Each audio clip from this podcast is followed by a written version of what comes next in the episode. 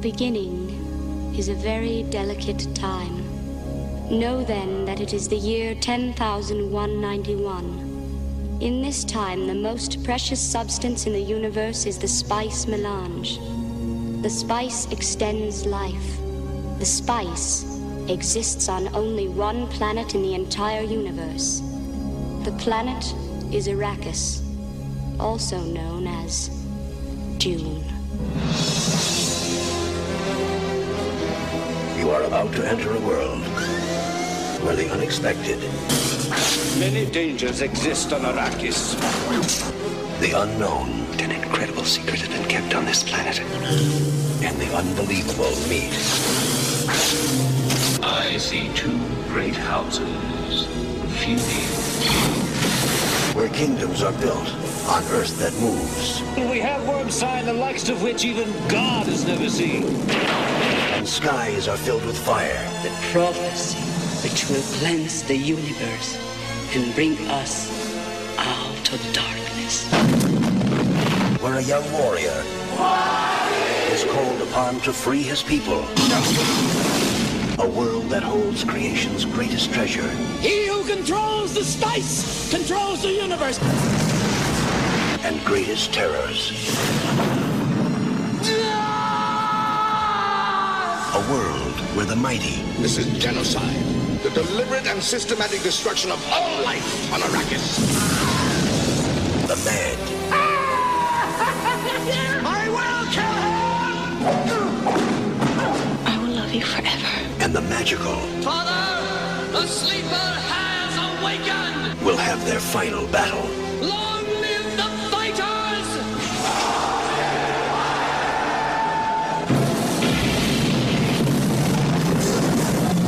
not show the slightest pity or mercy! Emperor, we come for you! Dune, a spectacular journey through the wonders of space and the mysteries of time. From the boundaries of the incredible to the borders of the impossible. Now, Frank Herbert's widely read, talked about, and cherished masterpiece comes to the screen. Dino De Laurentiis presents Dune, a world beyond your experience, beyond your imagination.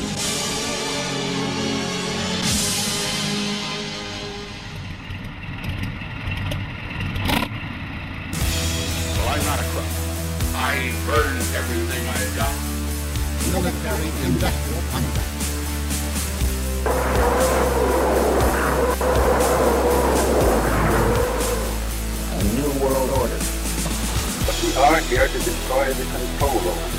the industry of other people. I did not trade arms for hostages. It's been time, dear.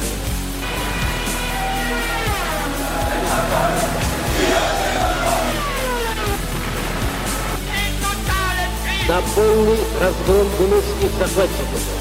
Мильтофав Детуинтив Синчиви подкаст. If you walk without rhythm, then you won't attract the worm. Welcome to the myth of the 20th century. I'm Hank Oslo. We've got everybody tonight. I'll give you one guess as to what we're talking about, but you wouldn't have to guess if you were prescient. It's Yes, Dune. By popular request, we are broadcasting today from the desert planet of Arrakis. Arrakis. You know, the first Arrakis. time I I heard that quote that Hank just said uh, was actually on, I think, a Fatboy Slim record. Yeah, I don't think it And actually appears in Dune. I think that's purely. It, it is in the movie. Um, they do say that when they're lost in uh, in the desert, uh, that the guy, the main character, and his mom. I think that's what he says to her. Yeah, that and the uh, the lips create the stain, or the uh, the juice creates the stain, the stain creates the etc. thing for the mentats. That's also a David Lynch joint. Yeah, so I watched the movie just for the record in prep for this, and also Poor for the choice. record, I read this as a kid, I think about halfway, and then I tried again with the audiobook, and I got about a quarter of the way, it's not it's not bad. It's just it's very complicated. Um, and seeing the movie actually made it make a lot more sense. I have read well, everything that Frank Herbert wrote, uh, including the lesser advised uh, works. But uh, yeah, Dune was a very, very formative book, I guess, for me as a youngster. I can say the same, but in the spirit of that, uh, why don't you tell me about the waters of your homeworld, Hank? what, what, what do you mean by that, Nick? Uh, where do you want to jump in here? I mean, it's a the Dune. So, uh, for my part, I can say I, I think it's a fantastic Aryan novel. I, I, think that Hank and I have a different opinion as to the rest of the trilogy. Or well, fuck, how many books was it? Yeah, it's like quintilogy. Oh. If you start including what his son wrote. Oh I, no! Don't do that. Brian Herbert well, does not exist. He's a figment of your imagination. He well, can't hurt you. A lot of it's He's not real. My imagination, because my my attitude actually is uh, full disclosure, I dropped off after Children of Dune. I dislike uh, a lot in both Children of Dune and Dune Messiah. And my high praise is reserved exclusively for the first book. Uh, there's things I do like, but and I consider the first novel to be a near perfect novel. Yes. Uh, I, I, don't have that attitude towards the rest of it. Well, like okay. so enough we can we can get into it different ways, but no, let's let's let's just jump in. So like this whole thing is is going to be just I, I such lack of context to that if you haven't read Dune, just like I mean, spoiler is going to be a plenty here, so just turn off, read Dune, come back. But I mean, we're we're going to assume sort of a passing familiarity with the uh, with the work here. But I mean, yeah, so I, I look at spoiler alert. Yeah, I look at Dune and the uh, well, so there's there's three parts that really I think you should divide the whole thing into. There's Dune itself, Messiah, Children, God, Emperor, and then Heretics and Chapter House. Heretics and Chapter House, I just they're not great because they were building up to something that was never quite elucidated because the guy died uh, thematically, I think that they're sort of uh, discardable. Like, I don't think that they say anything new that's not captured by Herbert's other body of work. What I find interesting about uh, the Dune versus the Messiah's Children and uh, God Emperor uh, trilogy is that Dune is a very complicated uh, book that is sort of um, melding together all of these ideas that Herbert uh, came across. Uh, it wasn't his first novel, but it was his first like major and first major successful novel. And it melds together all these things that appear as themes throughout the rest of his work. Uh, and as a result, um, there's not sort of a and it's not a failing to say that there's not like oh there's one coherent thing. That's its strength that it has like a diversity of ideas and it uh, it sort of plays around with them in interesting ways. What i find interesting about messiah children and god emperor is because it's going off of a very specific track of like okay so we have all these ideas about um, sort of deep ecology and uh, human governance, human frailties in uh, response to kind of knowledge of uh, foreshadowing this this idea of like genetic memory. Uh, how does that actually play out for the kind of uh, future of humanity?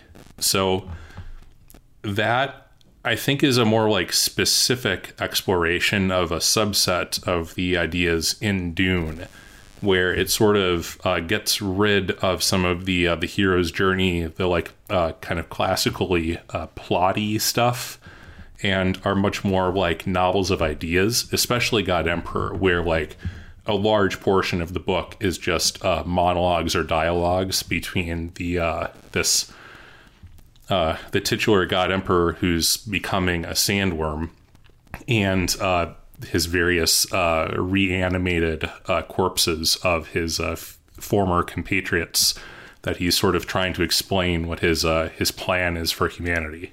So I think there they're both enjoyable, and you shouldn't go into uh, that trilogy with the idea that it's just going to be like, wow, cool, like Dune sequels. They're they're trying to do different things.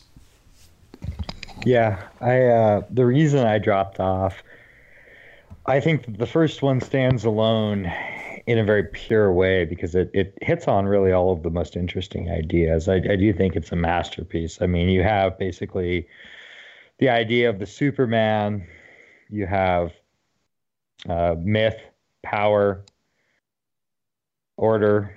Uh, you have an adaptation of various forms of mythology and religion. You have to see things like Rudyard Kipling's The Man Who Would Be King. There's all kinds of very powerful, you know, deep, as Hank mentioned, deep ecology, uh, galactic eugenics, uh, genocide. And literal I mean, myth of the blood. It's the literal myth of the blood. I mean, in the book, it's uh, race consciousness. And in, in like a super literal way, like oh, there, yeah. there is this, like, it's not even like an idea, like, oh, wouldn't it be cool if?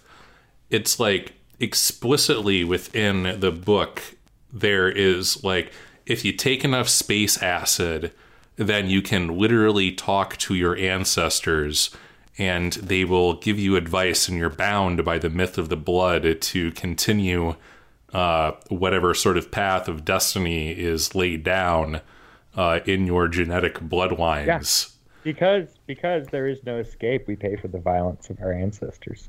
I mean, it's an eminently quotable book and it's one of the few as much as i love like tolkien and a lot of the early 20th century sort of fantasy stuff it's i think really the most of all the of all the 20th century material while it is derivative in the sense that it it just it takes from so much it takes from real history from myth uh, it really stands alone to me as a really unique vision of the future and when you compare it to a lot of other science fiction they managed to just take a, like one of the most impressive things about Dune, and considering also when it was written, is that it just starts by throwing out all of the other bullshit of science fiction, like all the other, like all the Asimov stuff, all of it. It's just gone because it leaps over the whole idea of man's relationship to the machine, and you know you could describe it maybe I guess as a archaeo-futuristic or whatever. Like it, what it is is a return of pseudo medieval relations, uh, you know, hierarchy and nobility by the blood, limited warfare, these kinds of principles. It takes the ideas that were popular in science fiction regarding the machine, the robot, uh, all that stuff, and just throws it the fuck out and is like, nah, we tried that shit and it was a fucking bad idea. And now we have absolute prohibitions against it. And we can proceed with what is you know, and it identifies something that like the the eugenic aspect of it is really probably the most interesting in that it doesn't proceed with the type of uh, lib, for lack of a better term, lib, libtard moralism that you would expect. Namely, it it recognizes that the machine was actually a hindrance to the real project of advancement, advancement in a meaningful way. Namely, the latent potentialities of the human mind. And so Dune takes place in a universe where galactic eugenics has been practiced for you know x number of years and the real struggle of it is who controls the most powerful thing in the universe and it's actually not the spice uh, which is sort of there's a lot of mirror themes to it but it's not the spice itself. And one of the famous quotes from Dune is, "Who has the power to destroy a thing is the one who controls a thing." And the most powerful thing in the universe is the blood, the ability to control the breeding, and to perfect the Superman, or in the context of the novel, the Kwisatz Haderach, which is the coming of the Superman, the Messiah, and in the Messiah, which also is then tied in with myth and myth as it relates to reality and myth as it relates to fantasy. Namely, it's something, it was a tactically seeded mythology in, I guess, presumably all of the different scattered peoples of the cosmos. Uh, it was the, the coming of the Messiah. And the drama in Dune, and you, you kind of have to.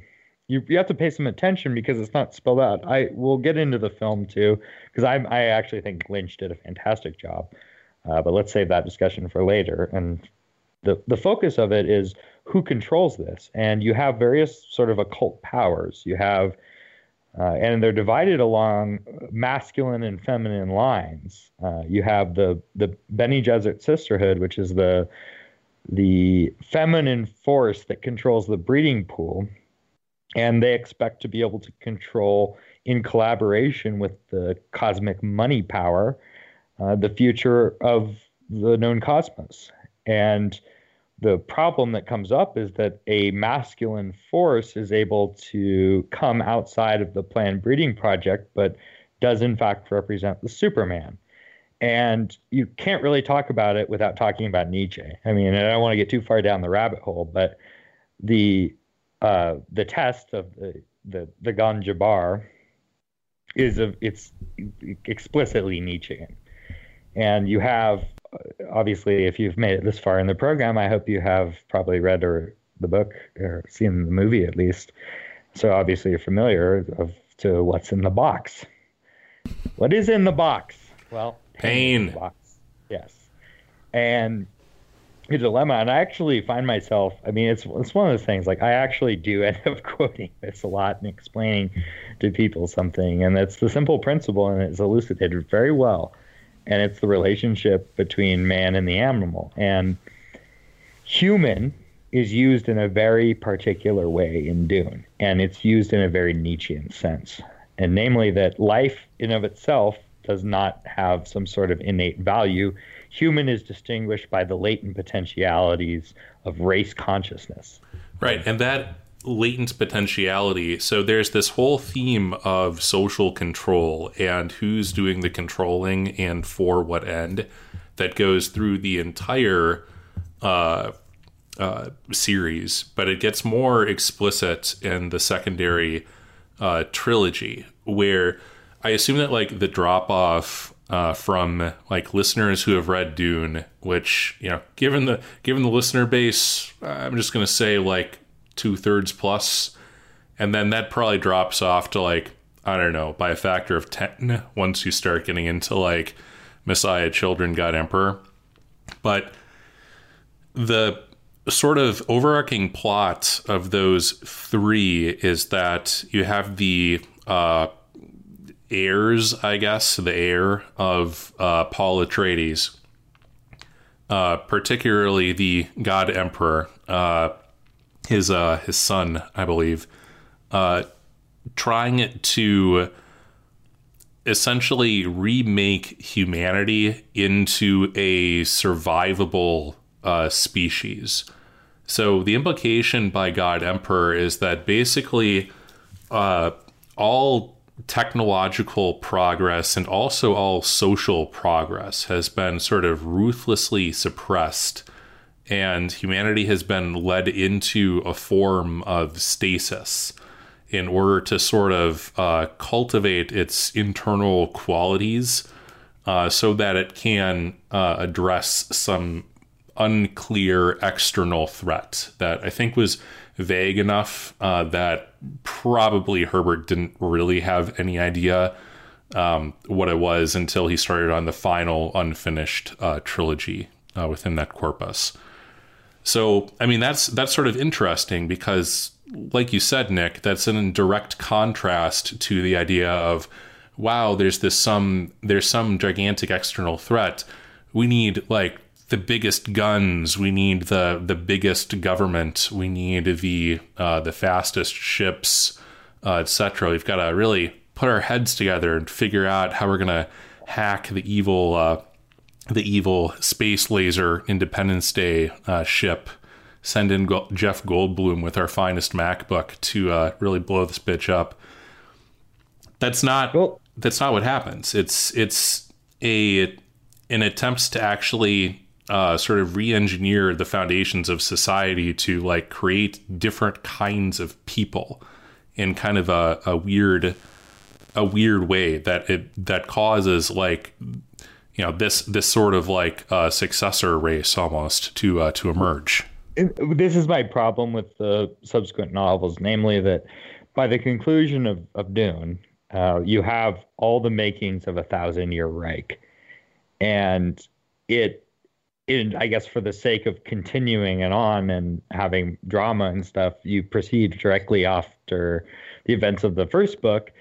But the problem is that, like, it came to perfection at the end. Like, that was exactly how it should have worked out. And he had come to terms with the necessity, of course, of galactic genocide, which is a major theme, terrible purpose. And he had come to terms with it.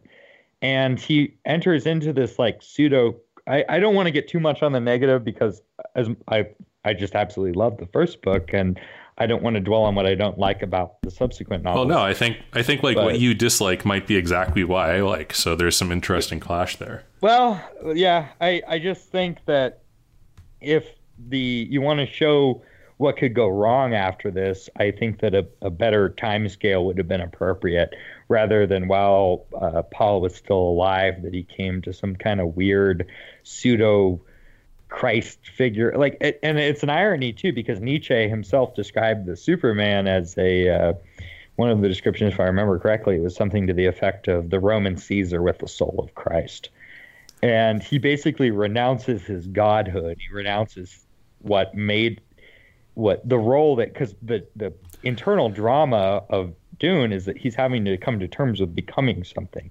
Yeah, and it's all it's a novel of becoming, and he doesn't necessarily want to become what it is he must become but he eventually comes to accept the necessity of right it. so so this is uh, the that sort of casting off of the mantle is the uh, is the plot of uh, Dune Messiah and it's sort of the, the implication that like he had like a sort of cosmic horror at the idea of the necessity of basically crushing humanity for 10,000 years or whatever so that they would uh, basically that like latent uh, potential would reify in like destroying the god emperor and being able to face this external threat that like i mean effectively he did end up creating a you know, 10,000 year uh, human empire. Uh, it's just that it's sort of the the progress of that thing, like the idea that it's not static and that's not sufficient, and then to go to the next thing and not have just a like, oh, that cool empire lasted for a pretty long time. Anyway, they got like raped by machine god or whatever, and now they're dead. Instead of that, you need some sort of a notion of uh, perpetuity, and then like the necess- the necessary steps to have that process of uh, overcoming, not just on a personal level, where you're trying to like, how do we make a messiah? How do you manufacture a Superman? But how do you do that on a species level? Like, how do you create not just like a race of supermen, um, but a, a sort of truly resilient uh, society? And like, what amount of destruction would that entail? That's uh, that comes into play a lot more uh, in God Emperor. Um, yeah, Dune Messiah is it's okay. It's very short, which is, you know, an advantage and it moves the plot along. But I think these things really only come to fruition later. Well, I have found one of my quotes.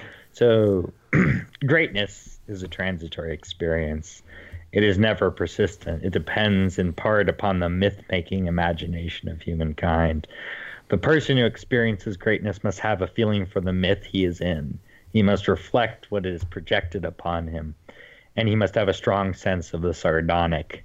This is what uncouples him from the belief in his own pretensions. The sardonic is all that permits him to move within himself. Without this quality, even occasional greatness will destroy a man. I see what I and I would like to move along from because I can only discuss so much about what comes later, but um, my ultimate criticism is I view what comes next as a regression from what was accomplished in the first novel. But uh, if we may, I'd like to focus a bit on the first novel, considering, you know, like I said, I, I never read God Emperor. Uh, I stopped, I, I tapped out at Children of Dune. But I'd like to talk a bit about the influences, or at least what I see as influences, not having uh, read anything by Herbert that says as much. But I see a lot of Hamlet in it, and I see a lot of the man who would be king, as I mentioned earlier. But Hamlet in particular, what I always thought was interesting about Hamlet, I, I, I know some people might have a not agree with the take, but my interpretation of Hamlet personally was always it was a, a story about a man who knows he's in a story, uh, or at least in other words, uh, he's aware of the sort of I guess meta perspective on the events that are taking place, and he knows that he's basically an actor playing out a role. Uh, and it's a, in the context of Dune, it's about being a prisoner of prescience or a prisoner of the ability to see these events play out and having to make, I guess, the moral choice as to whether or not you're going to participate in it. And in his case, he chose to do it, and it's an expression of will, his will to power, not for his own sake, but for the purpose of the race. And that's the whole dilemma that's presented with the in the beginning uh, with the Bene Gesserit and the gom jabbar, which is, uh, as everyone's familiar, the idea is that you know a man different than an animal. An animal will chew his own leg off to be free of a trap, whereas a man will submit to it. And by the way, that's another one. It's he, he who submits uh, rules. But a man, on the other hand, is willing to see it through to the end. And the circumstances were not of his control, but he understands that he's a part of something that is much larger than himself, and he will play his part in it. And so to be an emperor, you know, it, it's the, the prisoner of the circumstances, and that power itself is not something that he craved for its own sake, but it was a necessary thing to set right what had been wrong. Because the great enemy, for example, and this we can even bring in the David Lynch film, which, uh, by the way, I thought was always really funny that the fags really hated it. Like it's been called like one of the most anti-fag films ever. yeah, that's like I the, do. Um, that's like the one character it, that doesn't really have any nuance. I don't know. People might disagree. I, I think he has nuance. I, I do disagree. I think he has nuance because he's not just a worthless, degenerate pervert. Uh, he is that, but he's also very intelligent, and he he has and Oh, I mean, that's fair. that, that much comes up later. Talking about the Duke. the Baron Harkonnen. He's uh, because the, he was an error in the bloodline. He was somebody who uh, was had perhaps the potential to become great, but was something went wrong. Right? He's a becomes a perversion of it. Uh, so he's he's very intelligent, very capable, but he's uh, degenerate to the core. I mean, he rapes little boys.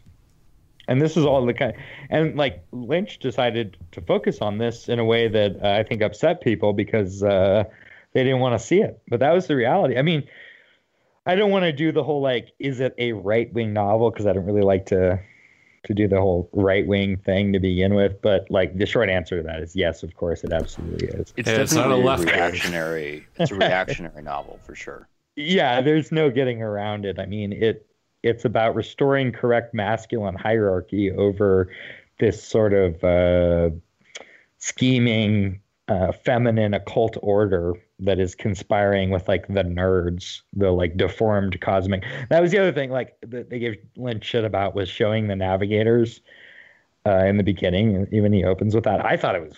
I thought it was brilliant personally. I, I think that movie is absolutely excellent. I think the only thing it really suffers from is the technology of the time. Uh, Lynch had never really made an epic before and uh, never since.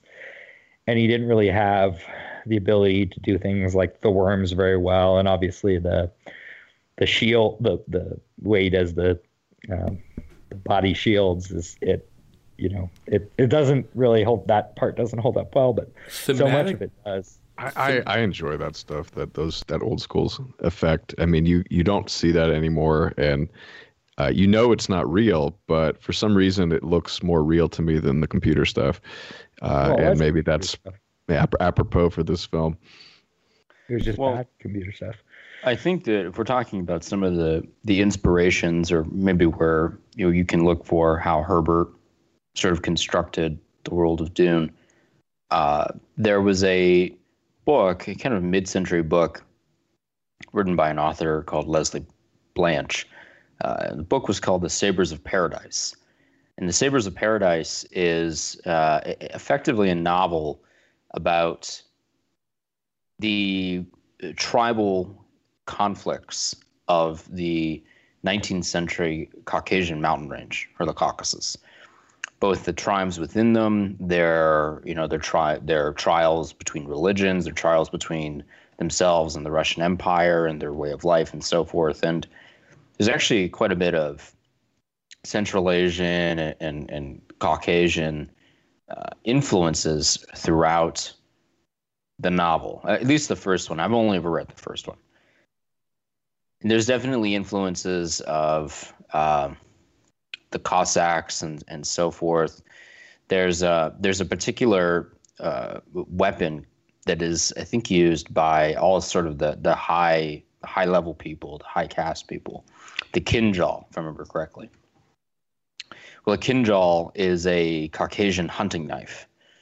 And there's even a, a direct linguistic inspiration in that uh, the language that is preferred is sort of the, the galactic uh, sort of standard of speech, uh, I think, or Ch- Chakobsa. Um, that is a literal Caucasian hunting language. I mean, Herbert kind of borrowed that directly. And the, the basic idea is that this is a language that only the privileged members, really, of society in the Caucasus would utilize because only the most privileged would really be able to go out and hunt, and you could converse across tribes with other high minded individuals in this sort of universal language, just strictly for hunting. And there's lots of inspirations, definitely in terms of like what you were saying earlier about the blood component. And something that's very incredibly important in the Caucasus and Central Asia today are these very fine tuned uh, relationships people have to their ethnicity.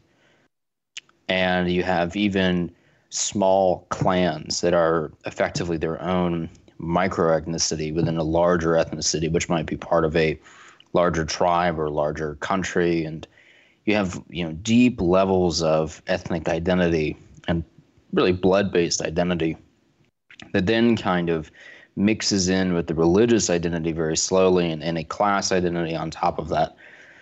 So the reality is that you know you have these you have these very very layered and detailed societies that at their core are really about their blood relations to one another and the kind of power that that affords them. You can even see that today in the Caucasus. You can see, you know, um, ostensibly you have a realm of control and ostensibly all the, the, power brokers within that realm of control aren't really uh, you know fighting each other. There's no real major disagreements. But the more and more you drill down on it the ethnic complexities are so deep in that there's actually ethnic groups even to this day at this moment that are technically at war with each other. Now these some of these ethnic groups very very isolated tribes are maybe only a few thousand or a couple ten thousand and they're part of a certain clan um, but there is a level of, of, I think, real importance people have for that ethnicity. And that's a big part of Dune is who exactly are you? Where do you come from? And how you relate to those around you who are of a lesser blood. And how do you kind of move through life knowing that you are of a higher blood and what does that what, what privileges does that afford you, but what do you have to do? Because there's a lot of responsibilities. It's an extremely dangerous game. That uh, I think part of part of Dune is that old kind of adage about monarchies or about uh, lordship, and that monarchs and lords uh, definitely had a higher percent chance of dying than your average president or prime minister today in combat or assassination or poisoning or whatever. And in that same sense, the higher you rank in the, the you know the, the universe of Dune, the higher your house, the higher your, your blood within the house, um, the more likely you are to face severe consequences for that. So it's about what what comes with that level of power, what comes with that that terrible blood. terrible purpose, terrible right. purpose. I mean, that's you talk about the knife. I I thought about the crysknife. Nobody's ever seen a crysknife, but I mean, that was uh, I mentioned this earlier, but it it was the great achievement I think of Herbert was that all these other science fiction writers were worried about the machine or were thinking about as far as 20th century developments they were thinking about the machine only herbert was the one who took the real 20th century development seriously which is the rediscovery of eugenics and the idea that that's the you talk about the perfectibility of man or the improvement of man. It doesn't come from the machine. That that actually ends up weakening man. It comes from um, selective breeding and the creation of the beyond man. But well, I think that what Herbert definitely noticed too um, was, uh, you know, in the post-war era, the the relationship between breeding or between you know I, I, I suppose a soft or just passive eugenics is directly tied to the movement of resources around the world or in his case around the universe. Yes and so, the and the control of resources is really how you then sort of create this feedback loop between how you then can accelerate your own eugenic purposes your own growth which then allows you to take more resources. And this the the big part of the at least the first novel is the politics of of trade with uh, the the CHOAM or CHOAM organization and how this ultimately impacts the eugenic uh, acceleration of the various houses and the interplay therein. So there's part of the part of the complexity and what's great about Dune is that it, it is very reactionary in that it views politics as a, a series of complex, concentric, three dimensional objects, all sort of interplaying with another. And you have to sort of find a way to rise above that and view the system as a whole in order to achieve some major outcome for your people, yourself, whatever, whatever you're going to choose to do. And depending on who you are in the novel, novel, you know, there's definitely people who choose themselves. There's definitely people who choose their house. There's definitely people who choose money. There's definitely people who choose all have very different choices depending on how far they go, and um, ultimately, you know, you're kind of left with this impression that really this this these complex circles of power uh, are both in your control and out of your control at the same time. So it is very Nietzschean, but it is also uh, it, it's almost sort of a con- like an maybe existentialist or something like that, where you know you, there's there's a broader not an existentialist, I suppose, but there's something else going on. It's hard to put it into words where there's you are able to both control it and you're both out of control constantly at the same time and whatever way you lean at any any given moment kind of only temporarily determines the outcome of your fate. The whole, I mean, the, the, this is this is why the the novel is, I think, so fantastic because it it allows you to think about what exactly is it to move through life and what does that really mean to move through life. Are, are we are we assuming that this uh, eugenics system, dare I call it, is applicable throughout the entire universe.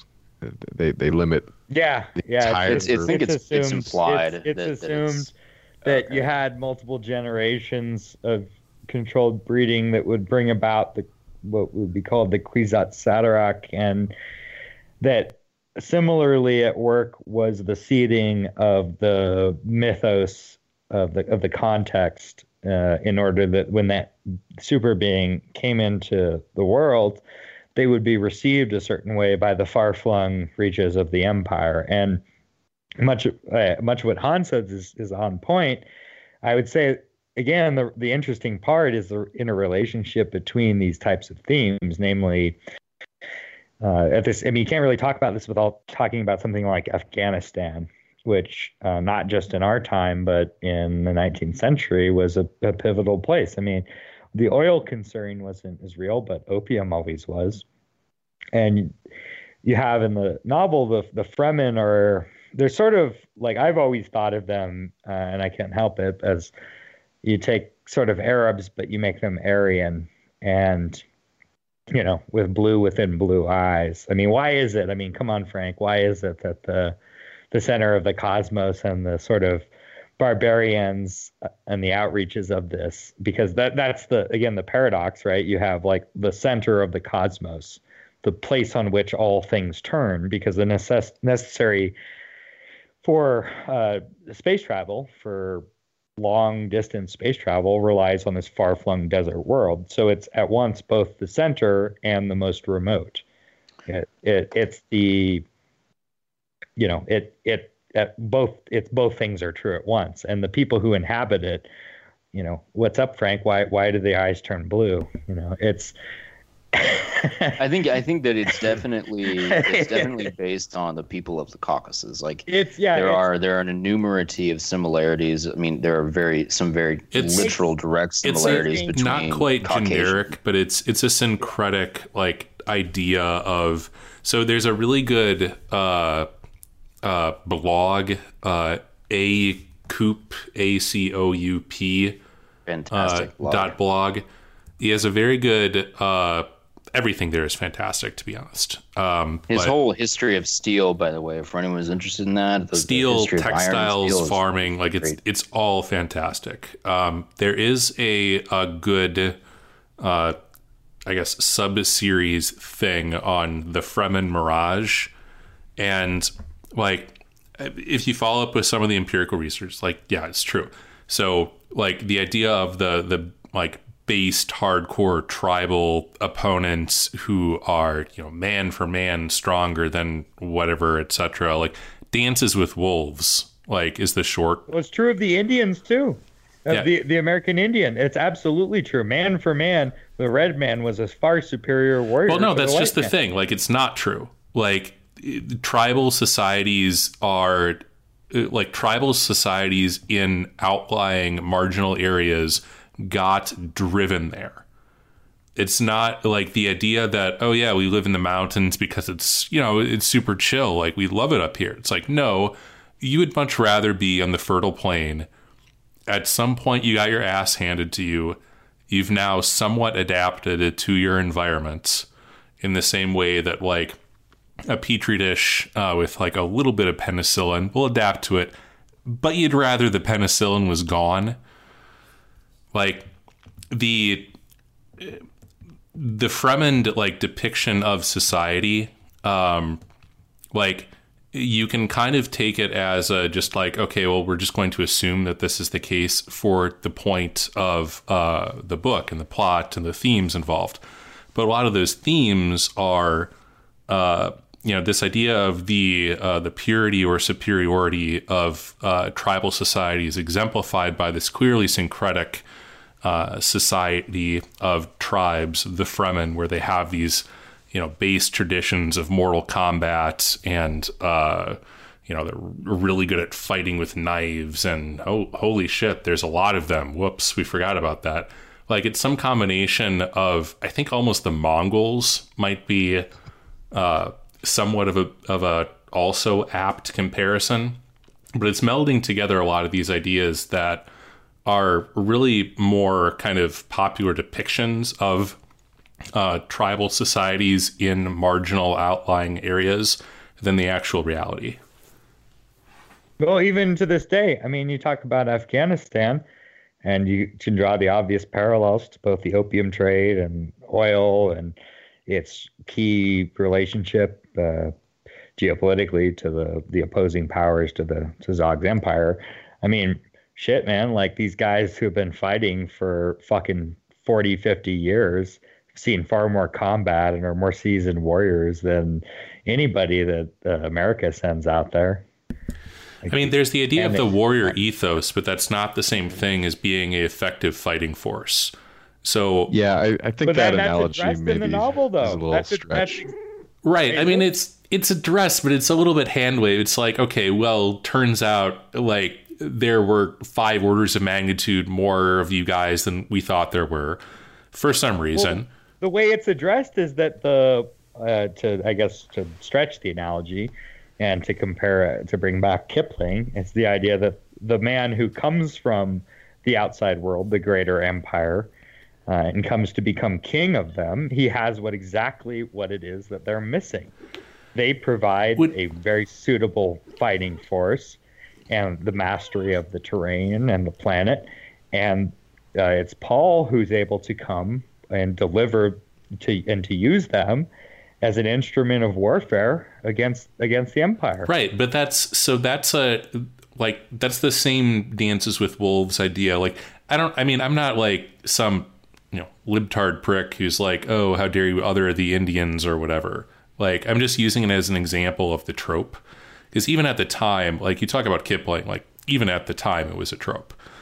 Uh, the idea that you take like a tribal society that is devoted to like low casualty hit and run slash like sneak up in a tribal uh, village and massacre everybody while they're asleep and suddenly we're going to morph them into like a force that can advance on a fixed position and take casualties it's like okay again like for the purposes of the plot like you can do that. Like you can appreciate dances with wolves. You can appreciate dune. I do appreciate both of those things.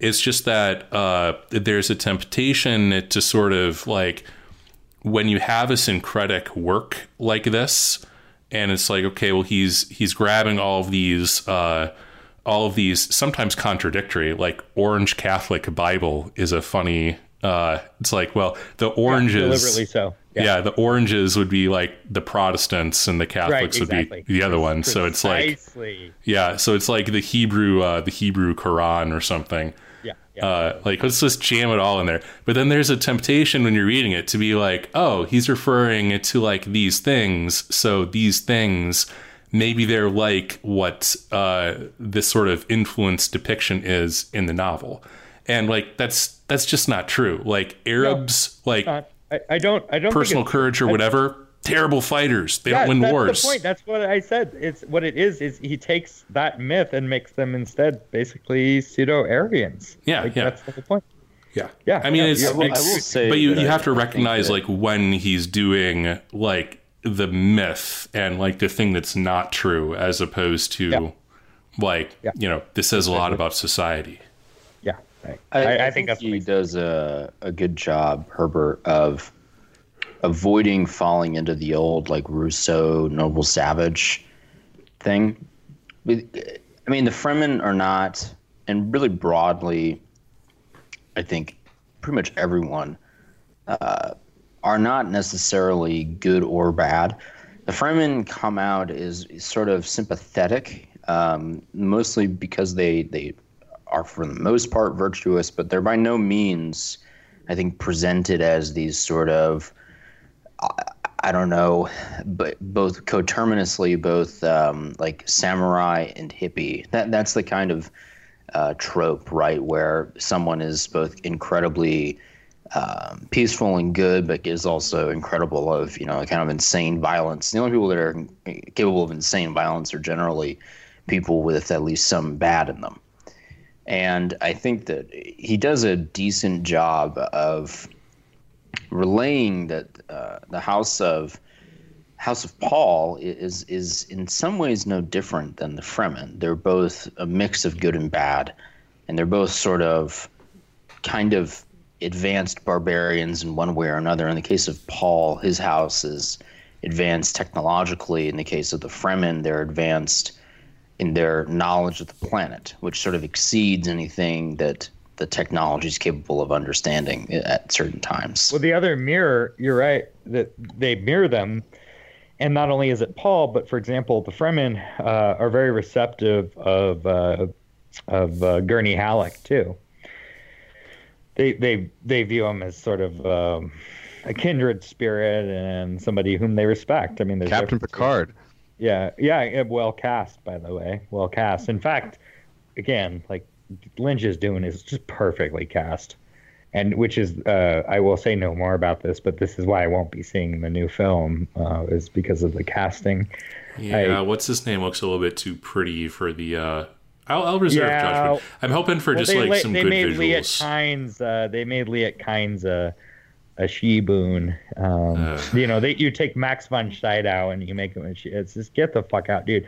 I mean, it, and it, not, it's the other thing, they take they make them actual Arabs. Uh, Lynch had the he got it enough to make the Fremen like Aryans. Like he had, I mean, uh, Chani was played by Sean Young. I mean, uh, uh, again, I'll, I'll say no more. I, I wanted to make a point about what Hans was saying, um, namely the mirror between House Atreides and the Fremen. Uh, the other one is the eugenic aspect, uh, Right. and, and namely that in a society that has become advanced, you have to actually exert some form of uh, deliberate control over breeding because because in the Fremen have- society, you don't have if scarcity. the weak people die, yeah, they die exactly. in combat or whatever. so yeah. both are eugenically conditioned. They're they're conditioned by, in the case of the Fremen, they're conditioned by the scarcity and nature of the desert. What's the line from it? It's um, uh, the city the city produces polish, the desert produces wisdom. Uh, it's they- they're they're adapted. They they're adapted to live in the circumstances, and the pressures are very harsh. So only the most um, capable survive. Which you see like not purely in the so this is also like the idea of cultivating a harsh environment in order to produce that outcome like either on a genetic or a uh, personal or a social level it pops up like over and over again uh, in basically every one of uh, herbert's other books. Um, a lot of which are good. Uh, if you can find them uh, in print the uh yeah they're they're all pretty much worth a read uh there's I can't believe that the uh, Under Pressure is a submarine novel uh, hasn't been adapted yet. Um, it's practically scripted already, but the this pops up like implicitly in this idea of the the prison planet planet uh, Salusa Secundus. Salusa Secundus. Yeah. Yes, the the hated What's going on Sardukar. there? So Yeah. it's like okay, The Emperor's terror legions are produced. Right. So I mean, there's this idea of like we've we've got like Paul Watson's Prison Planet, uh, and like we we dump we dump this refuse there, and then like I guess they they live there and they have kids or whatever, presumably. And like the fact that this is just such a horrifying moonscape makes them into to badass soldiers, which is a little bit like contentious. Like I don't I don't think that that's actually you know, Australia aside, uh, we love our Australians, but uh, uh, my guess is that if you sealed off, like, I don't know, Folsom Prison, it's the only prison I can think of right now, uh, for like 10,000 years, like, assuming that you had a female population as well, you wouldn't, like, holy shit, we've got like a race of super soldiers at the end who are really good at following orders and are like highly adapted to urban combat or whatever. and it's like, okay, you can. This is kind of like a almost hand wavy thing in Herbert's work. Frankly, like the same thing happens. Yeah. Uh, he's got this uh, series like the Whipping Star.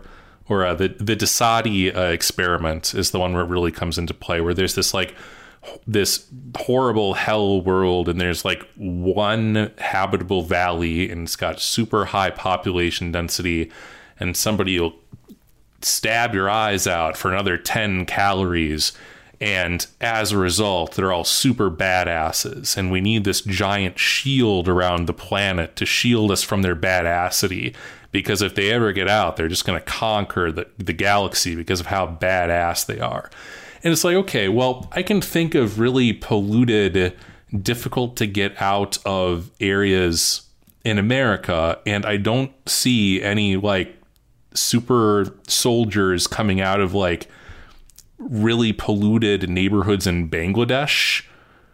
You don't see any super soldiers coming out of like Flint, Michigan. Yeah, like like Well, what this is kind of what I was trying to ask before. Like, how comprehensive is this eugenics plan? in- considering that the apparently the book uh, talks about the entire universe, uh, it, it it seems to conclude that there's some sort of uh, overseeing of how this works, and Well, it sounds like Gesserit w- Yeah. that they're. Well, well, hold on, hold on, hold on. So it sounds like, however, that there is at least in the first book, there's this focus on the the two houses, the royal families, but then they have this savage planet, which where the Fremen are, where things are less ordered, uh, less uh, less controlled, and obviously these people are breeding amongst each other without that much supervision, and there apparently are other planets where this is going on. So, what what com- what what orders all this or what doesn't order this? Oh, and is well, it really okay, natural so- selection or is it more of a sort of a, a crystallized system that has a plan? the breeding program uh, it, it the context is that it exists presumably only for the noble houses it's not like a Mm. uh, breeding of all the masses it's just uh, the control of breeding between the various because the, the noble houses are arbitrated between an organization that's called the Landsraad and the Bene Gesserit Sisterhood are sort of the feminine uh, like- Evil Catholic space nuns. yeah, evil Yeah, yeah. precisely. Like the evil Catholic space nuns um, are responsible for Who bang. trying to yeah, trying to to breed between the houses and eventually establish the uh, to to breed the per, to breed the Superman. It's like each and they house want is to be possessed. The ones who are responsible for that, like that's the key, like kind of hidden drama to the novel, is that the Bene Gesserit Sisterhood want they want to be the in control of the Superman when he arrives. Yeah, that makes and sense. And the great mistake or their great failure was that their one of their own, uh, Paul's mother Jessica, bred outside of the breeding program, out of uh, I guess you'd say love for uh, for Duke Leto, and that produced the uh, the Superman, the Kwisatz Haderach, Paul Atreides, um, Muad'Dib, right? And because that happened outside of their control, that was their. I mean that that was how they got burned because, and it was divided. It, it mentioned too earlier that um, they're basically part of this ancient occult order that was divided along masculine and feminine lines, and that they represent, of course, the, the feminine, and that the mass the other side of it was occupied with pure mathematics, uh, and that was the Spacing Guild. You also, of course, have the mentats, which are not necessarily a product of breeding, just like those with the highest IQ, and they're they're kind of, I guess, similar to that as far as Spacing Guild. But the Spacing Guild that was one of the mysteries in the novel, and that again, that was one of the things that like maybe people had a problem with Lynch showing. Even though in Dune Messiah you do get a description of one of the navigators, and that's actually what he used for showing the. Uh, that's on the first scene in the movie, actually, but uh, they're divided along those lines, and it's sort of this specialized um, biopower, I guess you'd say, in the sense that it was, you know, you're you're because the mentats exist for the reason that you can't have machines doing this, so you need people who are optimized, uh, specialized in the ability to make computations and stuff. And D- does Herbert ever address the very obvious, I think, and Ted Kaczynski has pointed this out also, uh, point that if you have this uh, galactic, or not even galactic, a universal ban on certain technology, how do you thou enforce shall not that? make a and machine how in do the you, likeness of a man. Hold, hold on, please. Uh, uh, so, how do you enforce the outsider using that very advantageous technology and com- outcompete you? How do you Yeah, stop that? So there's there's some notions of like uh, obviously influenced by the notion of m- mutually assured destruction. There's this plot point that uh, all of the houses uh, have their uh, you know massive pile of nukes.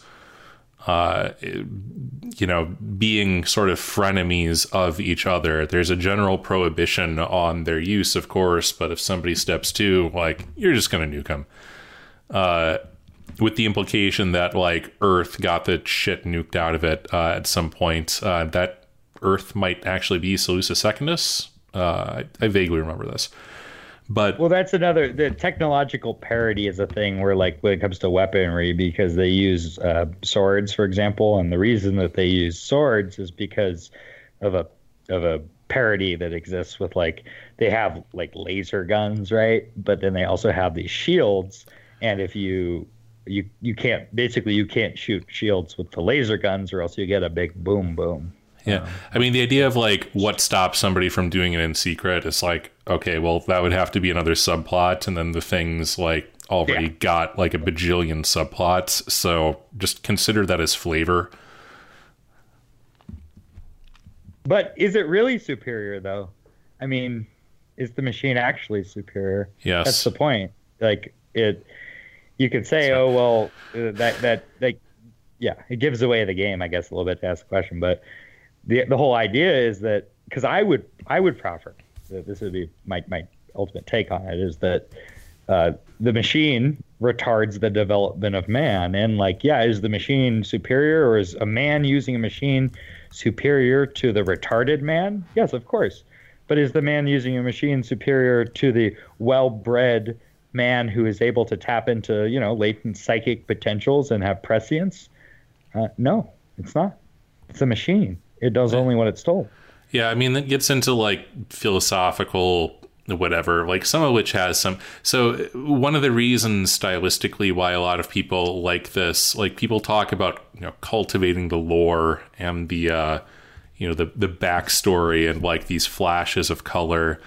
Uh, there's sort of these constructs uh, within the book where it's just it's just drenching with that. It's probably the most uh, tidbit oversaturated novel I can think of. Like the conceit of the book is that every uh, chapter opens up this little uh, quotation dealio. Um, usually Typically from Princess Irulan. I, I usually I think there are a few that aren't, but Correct. they you know they refer to like you know not not in a grotesque way, um, but uh, you know as as we know from the Orange Catholic Bible, like like machines, bad news. Tried it once, didn't work out. Or consulting Zen Sufi wisdom. Yes, Zen. Yes, the Zen Sufis. What is is the the uh, uh Sunni something? Oh yeah, yeah. yeah. Uh, it, it, might as well be the Sunni Shia. Like I, I don't remember what it was, but yeah, it yeah. Might, it might well. So I just just throw it, just throw it all yeah. in there. It's fine. Yeah. People are like, oh, that's cool, and then like, of course uh, I mean, I know he doesn't exist and he can't hurt us, but I'm sure that at some point Brian Herbert is just going to be like, well, let's actually write the Orange Catholic Bible. That will sell a few copies. Yeah, it's the problem with any kind of lore. It eventually leads to nerd shit where yeah. people yeah i mean you can let it like you oh, can let it be like oh yeah that's that's like cool little tidbit flavors like you don't need an entire no, oh yeah who who was be. that one guy that's, that's in frame nature. for 20 seconds during this yeah. one movie like why doesn't he have a spin-off like no we don't need like adventures of fucking like Liet Kynes and his monograph on like dune ecology or whatever Yeah. Actually, I have a theory about some of the the uh, philosophizing and um, vagueness around machines, because the book was written in 1965, right? It was. Re- I'm sorry. It was released. It was written. It was. Is that right? Well, it was released in 1965. It was written. I think he wrote it a few years before, but so in 1964 and in 1963 uh, IBM was the dominant player in the computer market, at least in the United States, somewhat globally. You had other ones like Electric Data Corporation, you had the CDC, you had a few other like competitors, but it was really IBM. And IBM had these pavilions they would do and these sort of physical spectacles they would do where they would introduce a machine to the public. And if I remember correctly, at one of them, they had, um, uh, I, I, think it was like the IBM 1400 or something like that.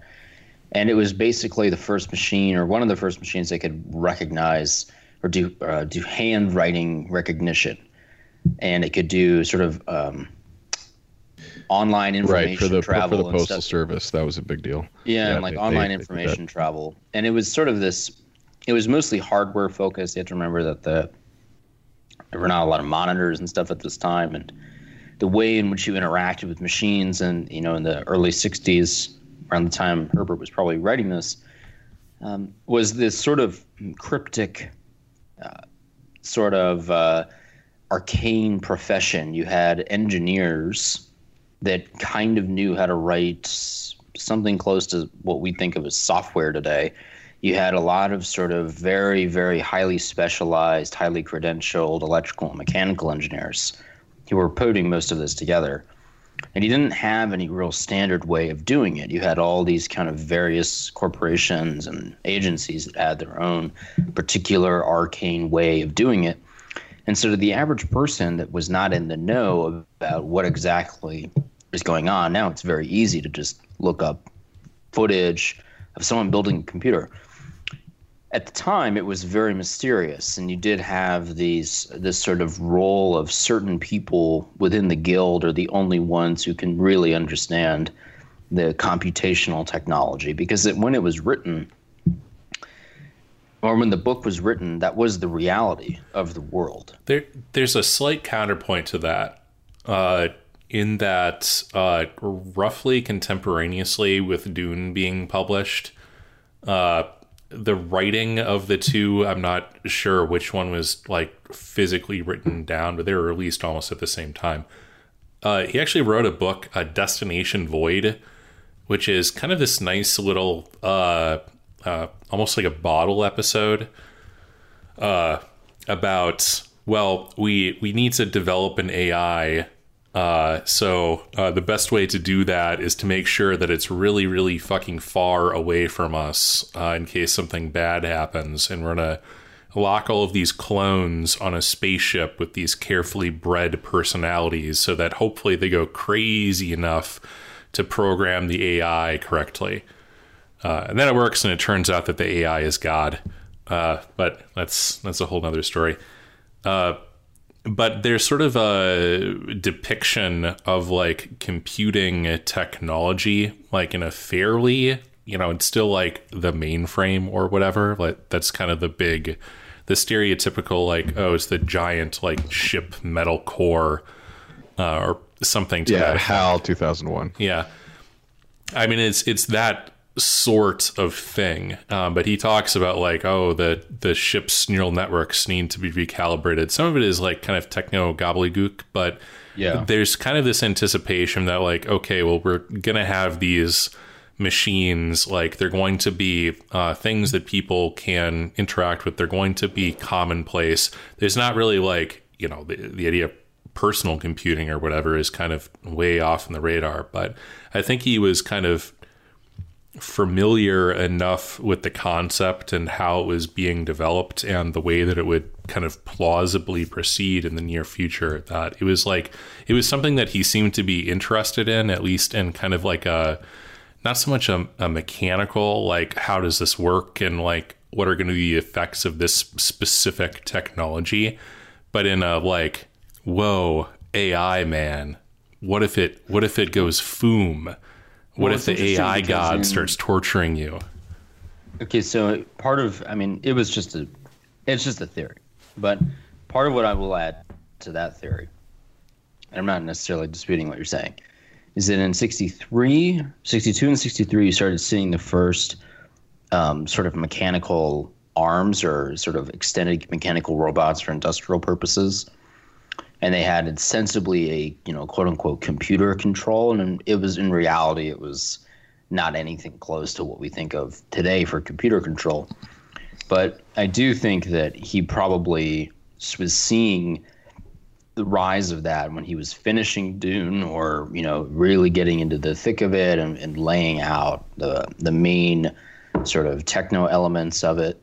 I don't know. It's, it's just a theory about what may have Well, I think that's influenced him plausible, to kind but, of. But I would to- say robotics has been somewhat popular uh, in the popular knowledge uh, ever since World War II. I mean, I think there was a, a guy who created something for the army that was like kind of this walking automaton that, and, and they had things. Um, yeah, back like General Electric was trying to sell you these home appliances like the Jetsons and stuff back in the fifties. It, it was pretty awful, but it, it the Well, ideas if you were watch there. those ads from the 50s like the general electric ones there is a there's a funny bit where the the the electronics literally come to life and of course it's they don't actually do that but there's an element where you like an engineer added some like little thing to it or it's all just fake or whatever but they literally come to life and would like talk to you and would like message things to you the irony of course is that now we actually have that you know you have finally the microwave that's connected to the open internet or the laundry machine that's connected to the open internet that kind of stuff is like finally here. Yeah, my my take's a little different because I, I mean it should probably be obvious. I'm the odd man out on here. Is I I none of this. I, I think Herbert's probably more on my frequency when it comes to this. I, I'm a, the most luddite minded here. And I think the attitude is simply that if, when all is said and done in the final equation, uh, these technology machines like they can have very disastrous consequences. There, there's very real, very real consequences that can come from them and their misuse and particularly your subordination to them. But at the end of the day, what matters most and what really determines the course of, of human events is blood, myth, and the and power, the control of resources. I mean, those are the, the three main things, and their interrelation is the heart of the story. And you know, he can. It may be that he he was afraid of the machine or thought that the machine, you know, that this was a big problem, but at, I think he just removed it from the story so that he could focus on, I think, the things that are more fundamental. Um, that's how, at least, how I look at it. Do you guys agree with the take that the the entire story or part of the story of the first novel is effectively some kind of commentary on the East India Company and the American Revolution. Like that, there's no. there's an no, you don't agree with that. No, because there's just so many parallels. I think that like I mean you can look to Afghanistan. Uh, the, I think I think that uh, specifically British imperialism definitely had a. Well, that's that's what I'm talking about. Like the, the Guild and CHOAM and all these uh, other. definitely not the American Revolution. I mean, you could you could look at like the Middle Eastern revolutions that were occurring roughly on that time frame as well. Uh, like, I mean, Persia particularly um, with the uh, the 58 uh, coup. I think that's. I don't know, like. Well, that's I think one of the comes into the mix, opium. Yeah, Yeah. I mean, I mean, one of the It great things is that, like, you know, it it it's kind of it speaks to enough human constants that, like, you start seeing these patterns arise in everywhere. Like, Mm-hmm. yeah, and just just look at his use of um, religion and myth. I mean, the way his style work, he takes all these different like it's it's perennialist through and through. I mean, uh, in constructing the the sort of religious and mystical attitudes, he takes everything from Buddhism to Islam to uh, you know, I guess parts of Gnosticism and I mean, just go through the list. It's it's all things, and it's similarly true with historical influences. But I think if you were to look at what has the strongest parallel, um, I again I would I would look to Afghanistan and the Hindu Kush in particular because it's just a, a place that's bred uh, people who are very far removed from the affairs of the world yet, and they're they're very capable fighters, and somehow the world around them, the great game, um, speak of Kipling again, the great game comes to them, and they find themselves, um, despite not being involved in any way with uh, the affairs of the imperial powers. Really, I mean, they're just living their lives far removed from man. Uh, they find themselves at the center of something. And do, this, do you say that, or would you say, and I'll ask this all of you guys, that there's there's an element of um, corporate power. It's not a, like it's not necessarily aligned with you. Um, that is in direct sort of uh, conflict with the the ideas and, and the mission to achieve um, sort of results for your bloodline or your house. And so the again the guild and Choam and this sort of stuff like it's an it's sort of almost an element of private corporate power that prevents um, a certain rise and easier transition for one house or a multitude of houses to just sort of achieve a certain end without having to pay all this money. They can, you know, quickly accelerate their plans. Yeah. And they can sort of take over. That that's like almost explicit, uh, kind of in the in the lead up. Like it's it's talked about how like well, in order to get any invasion going, you've got to pay like some obscene amount of money uh, to the uh, the navigators, uh, and like thus most because they hold the most monopoly on space travel. yeah most Right, yeah. wars like are just not worth it they don't get off the ground and of course like wars can be promoted or discouraged for political purposes or to advance that money power and they are you know reliant upon for navigation they need access to the spice which is controlled by some fiefdom that's granted uh, by the uh, the emperor to make sure that the spice must flow because it's this important industrial and medical and recreational etc you know MacGuffin sure but commodity. So was the emperor maybe i mean could you argue that part of what part of going back to maybe the the medieval inspiration or the sort of the the empirical inspiration for this the emperor is sort of empowering a specific private body to prevent any one house from gaining that monopoly themselves and that's- sort of that's explicit. over. That's the that's the drama. Yeah. yeah I would add though too. Um, I, that's another eugenic element is that it, and that's the I, explanation and given in the context of the story as to limited warfare, which is how you can have this uh, medieval, this, this feudal aristocratic house setup where you have like high-blooded people who are, are conducting war. Uh, you don't presumably you no longer have total wars of annihilation.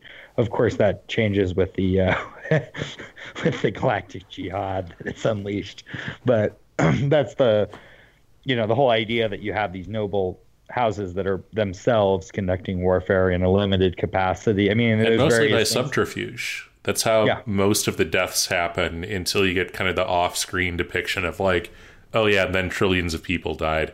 Right, right, yeah, oh, yeah, yeah, yeah, yeah. But up until then, it's like you know poison hidden in a uh, a hollow tooth, Yeah. like Yeah, yeah, assassins directing drones from outside, like a assassin with a knife. Lots of assassins. Right. Uh, what's it? Treachery within treachery within treachery. I think is the line. But the Ah. the figure of like you know the the idea of this like balanced medieval society because you know medieval societies they weren't static, uh, but they did they were stable. You know, in there were of- there were plenty of checks and balances. Like the, I think that the the biggest myth of medieval society that permeates to today is this notion of the you know the um, the king as this sort of permanent warlord figure who's just sort of crushing everyone all the time. When in- yeah, nah. you know, in reality, f that Oh, yeah. first of all, that was like invented around the time of the Magna Carta to sort of undo the power, the, some of the powers that the king had by the nobles. But if you if you look anywhere else in Europe outside of England at that time, the this the warlord notion was just not a reality on the ground at all. And you really did that have a, a you had a lot of stability. Like people, you know, came in and out of prominence quite fairly often. But you did have probably I'm going to say in some aspects more stability than you have today. you had more structural stability. Right. There, Well, I that's mean, why.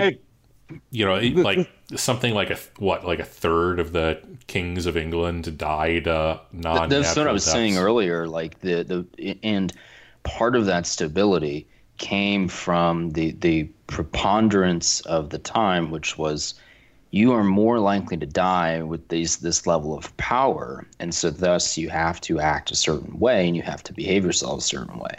Right. That's why partly the the conflict itself is resolved through marriage. Right. Which was the ultimate. I mean, Like if- all good stories, it ends with a wedding. If you're looking at Then trillions of especially, you people know, die. The, the age yeah, right. old. Then the, then the uh, genocide begins. if you're looking at like the age old um, medieval uh, conflicts between France and England, which I think really do permeate to an extent in this, um, marriage frequently was one of the ways by which the stability was then sort of reinstated, uh, you know, for temporary periods of time, and then you had like cross pollination of land ownership. But it was one of these ways in which you know the the elites of Europe understood, and I think you can see in other cultures, but especially the elites of Europe understood that um, that that stability was probably better than total power because total power likely meant you would die quicker or you had a higher tail risk, and it also would result in something just sort of morally unconscionable, which is total war or some kind of genocide, uh, inevitably and it's it's all these things come together in, in Herbert. I, I really think uh, best I can say of it, it's it's the ultimate modernist mythology. I mean, th- nothing else really compares. All the great other uh, myths written in the 20th century, uh, like pure myths, uh, tended to be very backwards looking. This is the only one that's future looking, and all the other like sci-fi tended to be written. I mean, a lot of them have merit, but usually they were written by nerds um, who were like preoccupied with machines and didn't know how to tell a compelling story. I mean, this has all of it. It's got you know the Shakespearean elements. I just I, I think it's a beautiful book. And would you would a, you guys say that Dune? Maybe not the series, but maybe okay. So Dune, yeah, I'm only is more is more uh, uh, prophetic than, or not prophetic, but uh, it is prophetic. Meaning, well, yeah, prophetic, but meaningful than Asimov's trilogy. Oh, absolutely. Yeah, Asimov is pretty overrated. Yeah, yeah, yeah. big agree. Yeah, yeah. Uh, I mean, like Asimov is enjoyable, around? and some of the the robotics uh, stuff uh, is yeah. like it's interesting. I think his short stuff is so much better than his well, Her- Herbert's also not a Jew, so mm. that has to be said. Um, yeah, no, I agree. I mean, and I say that as someone I've read the Foundation trilogy. Um, I didn't. Did you get to the weird, like, uh, the, you know, I don't want to say that he was ripping off Herbert, but at one point he's like, "Oh yeah," and then the the galaxy's like green consciousness wakes up and decides yeah, yeah, that we need yeah. full socialism. Yeah, yeah, yeah, yeah. No, and well, and I think Herbert definitely probably had his influence from like I, Robot and stuff, like the the machine writings of the time. Um, that that's again, that's what I, I open I open talking about that, but it's kind of just what he threw in the dumpster. He was like, yeah, we're not doing that. We're skipping past that chapter in uh, the development of higher consciousness. Yeah, I mean, I think that if you're going to talk about people kind of grappling. I don't know that they're really even comparable because they were just kind of trying to do different things. But I think that definitely he's in the same category as Philip K. Dick. Uh, yeah, and vice versa. Yeah, because yeah, absolutely. Because Phil, yeah, I, I agree completely. And Philip K. Dick's my probably my favorite science fiction writer. It's at least the one I've same. I've read I've read the most of uh, Philip K. Dick and Heinlein.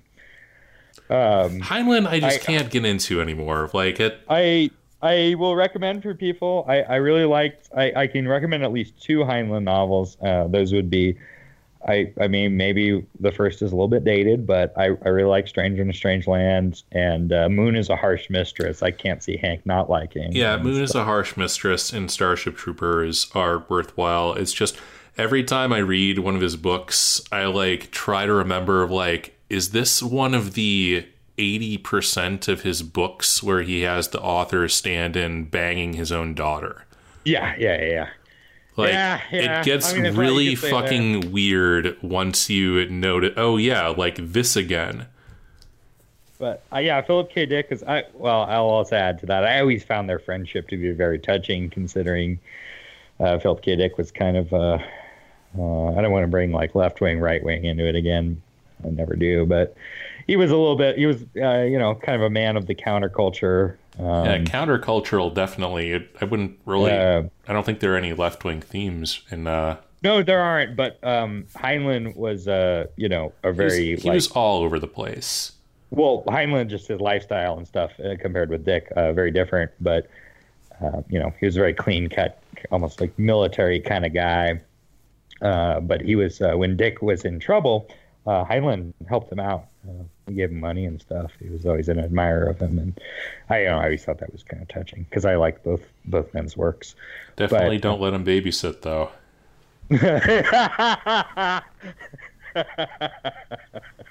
Honestly, yeah. wasn't wasn't Dick but, just like out of his like, hallucinating for at least the last was, oh yeah, uh, totally, yeah, yeah, yeah, yeah. The whole like he, pink laser. what happened was yeah, the laser beam. But the okay, the thing about that, I have to say, uh, the Dick Defender has logged on. Everyone, uh, uh, We're well, all Dick the- the Defenders thing- here. Okay, so he, okay, this is the story. Like, and he wrote about this in uh, in Valis, and what happened was his uh, his young daughter was like really sick, and he had a um, schizophrenic episode basically in which uh, a laser beam from beyond the stars beamed uh, a piece of information to him, and apparently the piece of information was very specific. And he consulted his daughter's uh, physician about this. And he said like look the, the entities from beyond time or whatever like told me about this. Maybe you should look into it. And uh, it turned out like yeah they looked into it and uh, saved his daughter's life. Like yeah. i don't know. Just throwing that out there. Checks out. look I, i'm just going to say about all this stuff. Like i uh, i'm going to go on record uh, i do believe that i don't dismiss out of hand like psychic phenomenon uh, I, I Who does anymore?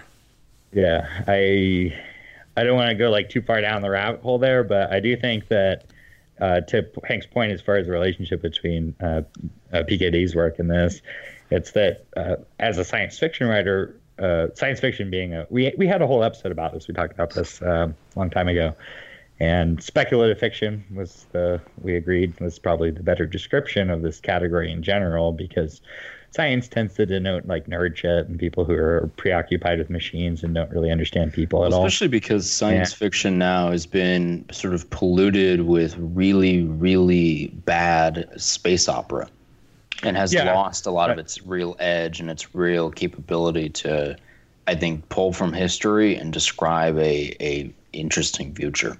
Yeah, and I actually talked about this when we were whatever it was we were talking about that led to this episode when people said that they wanted us to talk about Dune, and here here we are talking about Dune. Uh, I think what's most compelling about this stuff is that you just you you remove yourself, and Herbert did it brilliantly. You you take the themes that are still relevant to us, but you remove them from a specific historical context that allows you to, you know, play around with them uh, differently and kind of it i don't know. It, you can look at it from different angles and uh, not be wedded to a certain time and place. And with philip k. Dick it was similar to where it wasn't about the machines. It was about usually the potentialities of the mind. And uh, it's no coincidence by the way that herbert himself was influenced by you know and no kids i don't think necessarily you should do psychedelic drugs uh, but uh, Herbert Herbert was uh, eating mushrooms in the uh, dunes in Oregon, and that was. Uh, Well, I- wanted to ask more about Herbert the man and what we might glean from that in order to understand maybe what he was trying to say but didn't explicitly say it in his novels. What, where is he from? What's his background? Wh- Why did he choose I- topics? I don't actually know too much about Frank Herbert outside because Dune's the only book of his I ever read. His I, kn- I know biography his- by his son is actually it's it's good. It's not bad. One, one thing I do know is that I was like trying to decide if I wanted to play the Iron Maiden song uh, at the outro to this. Supposedly he hated uh, he hate, that's metal. that's what I was getting to. Yeah, he absolutely. So like, uh, Iron Maiden went to him and they were like, "Hey, bro, like we really like Dune. Can we like use it to nah, you know, as a song?" And he was like, "Nah, fuck that kind of music. I don't like that shit." so they called it. Uh, the song is ends up being it's called like "To Tame a Land." It's an okay song. I'm not a big. I, I like metal. I'm not a big Iron Maiden fan though. Um, but I was like, nah, like Herbert didn't like it, so we can't really use that as a intro. But I, to answer your question, Adam, no, I don't really know too much about Herbert. I know a little bit about sort of what he was up to around the time he was writing Dune, but beyond that, no, I don't. know I mean, he was. Uh, I only vaguely remember some of this stuff, but uh, mostly by way of the references that made it into um, the book. It's been God only knows how many years since I actually read the uh, biography, but uh, he did a lot of interesting stuff. He was like bumming around the Pacific Northwest. Um, I think he was like a fire lookout or something, uh, doing like journalism on the side uh, was writing about like ecological projects to try to plant grass to uh, retard the spread of the uh, the East Oregon sand dunes. Apparently, there's Oregon. also like a, a species of like really long worm that's like endemic uh, to that uh, to that area. That's kind of uh, kind of metal. you know, we haven't really talked about the worms. Actually, we managed to get through this whole thing. We didn't yeah, really you know the worms. I I really like. Okay, so I don't know. I, I find the worms almost the least interesting. like, I think it's a measure of IQ to determine like what do people care about with Dune. Do you yeah, care I saw about I saw that comic worms? too, Hans. It's the like I- I- yeah. 85 to 100 IQ. Like wow, giant worms. 100 I 40 IQ and up. Wow, giant worms. Yeah. In the middle, Well, the midwit, the midwit curse, deep ecology, colonialism, Deep ecology. resources. Yeah. Well, hey, that's actually what I wanted to talk about. Uh, I wanted to do real midwit hours here for a second. Um, regarding re- regarding ecology, like that uh, is the so deep ecology, right? I mean, the whole what works really well throughout all this stuff is just the interplay of these themes in a way that is holistic. It, it's it's an ecological take on you know, space geopolitics and jihad. I mean, like that's the thing. Like when I look at the world, I think about it. You, you think about it like every now and then you need to wage a uh, you know well, jihad every now and then, right? We you do gotta a little. We do a little jihad. We call it. We, We do a little jihad. yeah, just do a little, you'll do a little jihad. I mean, it's just like everything in its right place. There's a time for this. There's a time for that. There's a time for genocide. And it's not a it's not like a culturally specific thing. Certainly, we would never adhere to a specific forbidden uh, ideology or any Right, group right, that right, promoted that. But a wild and out, I feel like uh, actually, I swear, like isn't the the like the wilding uh isn't that like the I guess nobody but me has read the last couple. I think that's when like the whole like dispersal of uh, humanity after the uh after the whole God Emperor thing. But anyway, like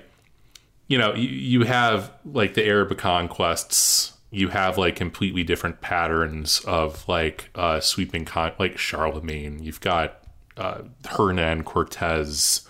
Like you can look at all of these as similar uh, similar patterns. None of them had giant worms though. What were we getting at with the giant worms?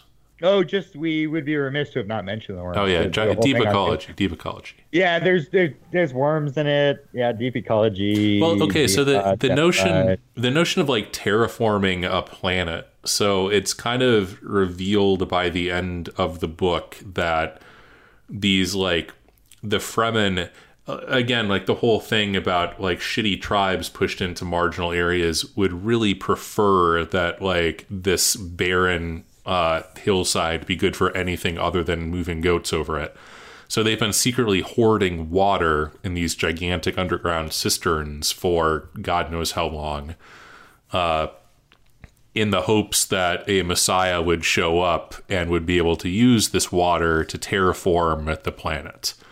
So that happens, and then by the time you get like six uh, books deep or whatever, uh, Dune has been uh, transformed into this like savannah planet with this tiny, teeny little reservation of sandworms uh, who are deeply allergic to water and die if they get wet, and weird chemistry, sex, magic stuff, etc. happens if you get wet, just like gremlins. Well, it's not altogether too different than the mass extinction of all major land predators across the world. Yeah. I mean, I mean, but they're they're confined to this this reservation that their only uh, sort of uh, purpose for existing at that point is to pump out the trickle of spice that keeps uh, civilization from essentially falling apart. They're no longer the dominant species on the planet, so it's an interesting. Uh, I don't know. You could take that as a allusion to other kind of wild animals that got domesticated and then de-domesticated, like you know the the gray wolf out west, uh, or like the American bison, or like man himself, the white man in particular. Hmm, it's very deep. I mean, if you want to talk Actually, about par- there's a- perils there's a like good art- oof, there's a good, the, the Bantu expansion, the the forbidden There's a good recent example of that, and the Europe, you know, in Europe and in in the in Russia too.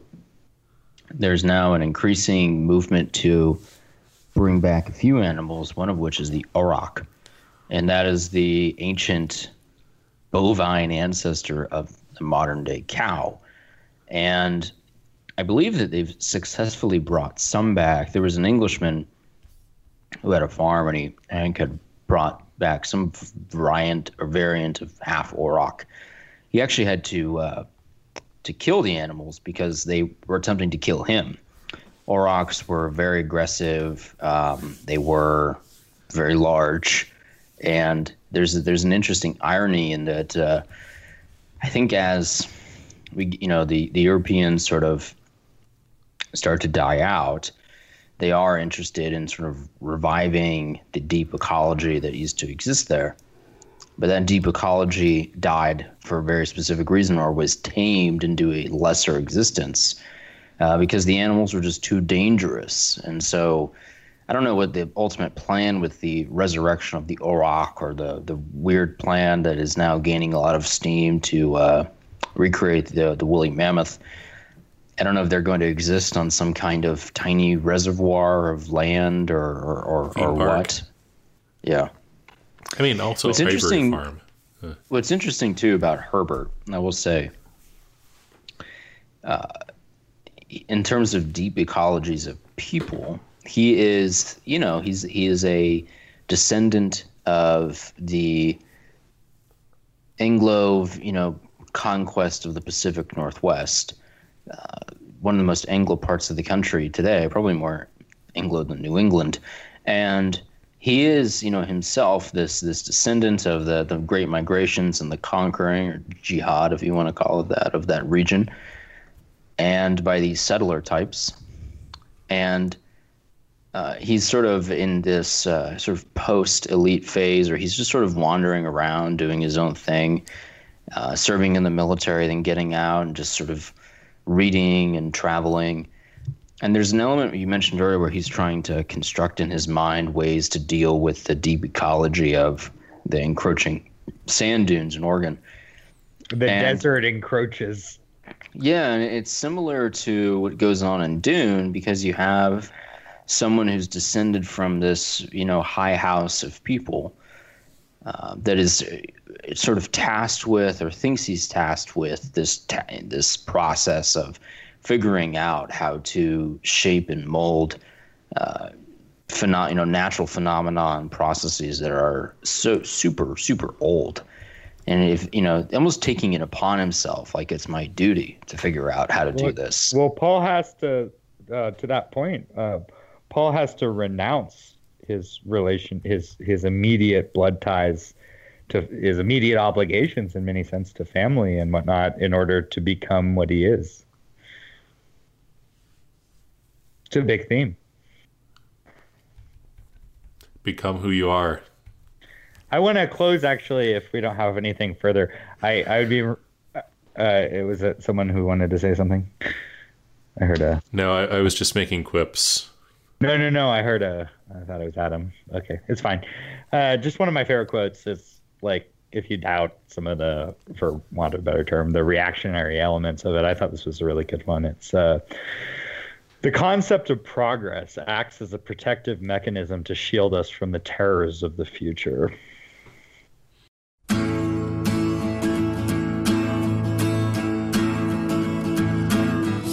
Dwarfs and see the giants. Which one would you choose to be? And if you can't get that together, Here's the answer, here's the key. You can freeze like a 30th century man, like a 30th century man. I'll save my bread and take it with me till a hundred years or so. Shame you won't be there to see me shaking hands with Charles de Gaulle.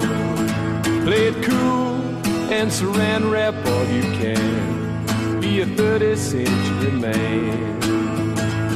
You can freeze like a 30th century man. Like a 30th century man.